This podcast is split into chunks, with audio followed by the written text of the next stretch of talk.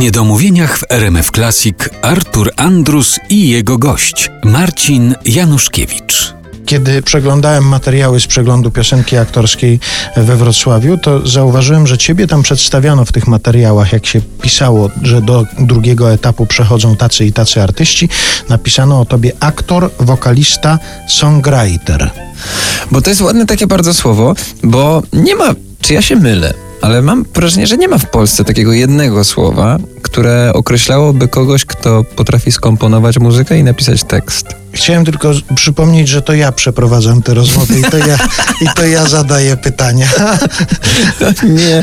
Ale wracając do songwritera, to rzeczywiście chyba nie ma takiego jednego słowa. Trzeba by było powiedzieć autor i kompozytor. No właśnie. Coś ja myślałem sobie, że pięknym słowem jest słowo piosenkarz, tylko ona zupełnie, co no wiadomo, znaczy co innego. Natomiast Ale kiedyś właśnie znaczyło to, że dawno, dawno mówiło się piosenkarz o tym, który tworzył piosenkę. No i to jest, i to jest super, i to jest piękne słowo i w tym kontekście to bym się pewnie tak nazwał, ale No to mówmy o tobie, aktor, wokalista, piosenkarz. piosenkarz. Mhm. Ale wracając do tego obcego słowa, songwriter, czy ty piszesz też w języku obcym? W angielskim? Tak, w angielskim. Mhm. Ale łatwiej ci? Niektórzy twierdzą, że to język śpiewniejszy i łatwiejszy do wyśpiewania niż nasz Ja w ogóle mam poczucie, że tylko właśnie teraz, bo sam się zastanawiam, to mm, drodzy Państwo, na głos się zastanawiam, bo mam poczucie, że język polski jest dużo bogatszy w słowa i czasem tych synonimów, określeń tego samego jest y, od groma, natomiast w języku angielskim jest tego mniej. Czasem jedno słowo potrafi znaczyć 20 rzeczy. No i teraz pytanie, nie wiem, naprawdę się zastanawiam, czy to jest tak, że dzięki temu język angielski jest bardziej poetycki, czy odwrotnie, to język polski jest bardziej poetycki, bo daje więcej możliwości użycia różnych słów, ale mam poczucie, że łatwiej jest napisać coś w języku angielskim, ponieważ to już nawet nie chodzi o śpiewność, nie chodzi o melody- melodyjność tego języka i to, o to, jak brzmi, jak często jest rozciągany na, na samogłoskach, ale właśnie o to, że pojedyncze słowo oznacza tam czasami no, 20 innych rzeczy i to fenomenalne, bo to daje pole do popisu właśnie takie poetyckie, bym powiedział często. A masz w języku angielskim kogoś, kto jest dla ciebie wzorem, jeżeli chodzi o teksty Mm. wśród twórców piosenek? Mi się bardzo podobają teksty Stinga angielskie, ale to dlatego, że one są mocno popowe i takie, powiedziałbym, nie do końca z mojej półki takiej ambitnej wrażliwości, nie wiem jak to określić, ale one są stricte popowe, a jednocześnie przewrotne, zabawne i niosą ze sobą dużo treści. Więc tak na pierwszy rzut ucha wymieniam Stinga. A w języku polskim? Jestem zachwycony Anną Świerszczyńską od dwóch lat. W ogóle nieodkrywaną polską poetką. Przynajmniej ja kończąc edukację nic nie wiedziałem o Annie Świerszczyńskiej. I to nie dlatego, że nie uważałem na lekcjach, zwłaszcza języka polskiego, tylko jakoś nigdy nie padło to nazwisko. A E, gdzie się dowiedziałeś? Odkryłem ją dzięki Monice Bożym i Agnieszce Glińskiej, które się we dwie spotkały kilka lat temu i, mm, i w ramach corocznych wydarzeń związanych z obchodami w Muzeum Powstania Warszawskiego, związanych tam z, z uczczeniem tej rocznicy, wpadły na pomysł zrobienia koncertu i właśnie Agnieszka Glińska wymyśliła, że to będą wiersze Anny Świerszczyńskiej, które wykonała Monika Bożym, zresztą na przepięknej płycie, bo z tego powstała płyta.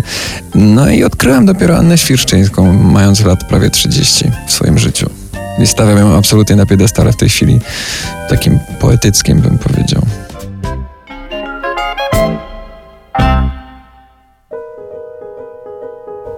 szczęśliwa jak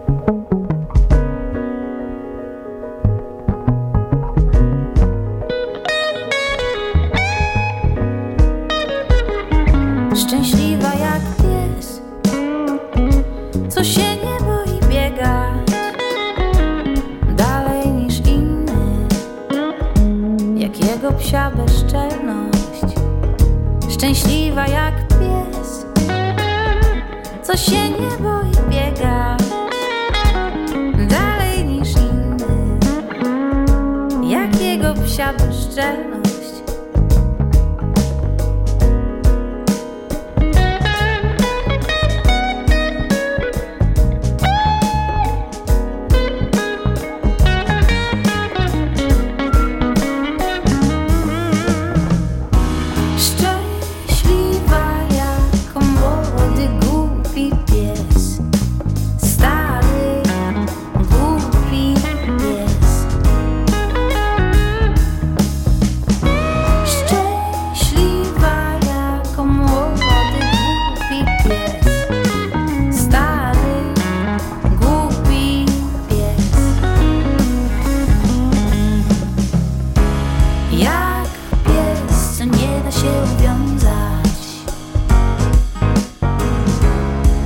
на ланцюг.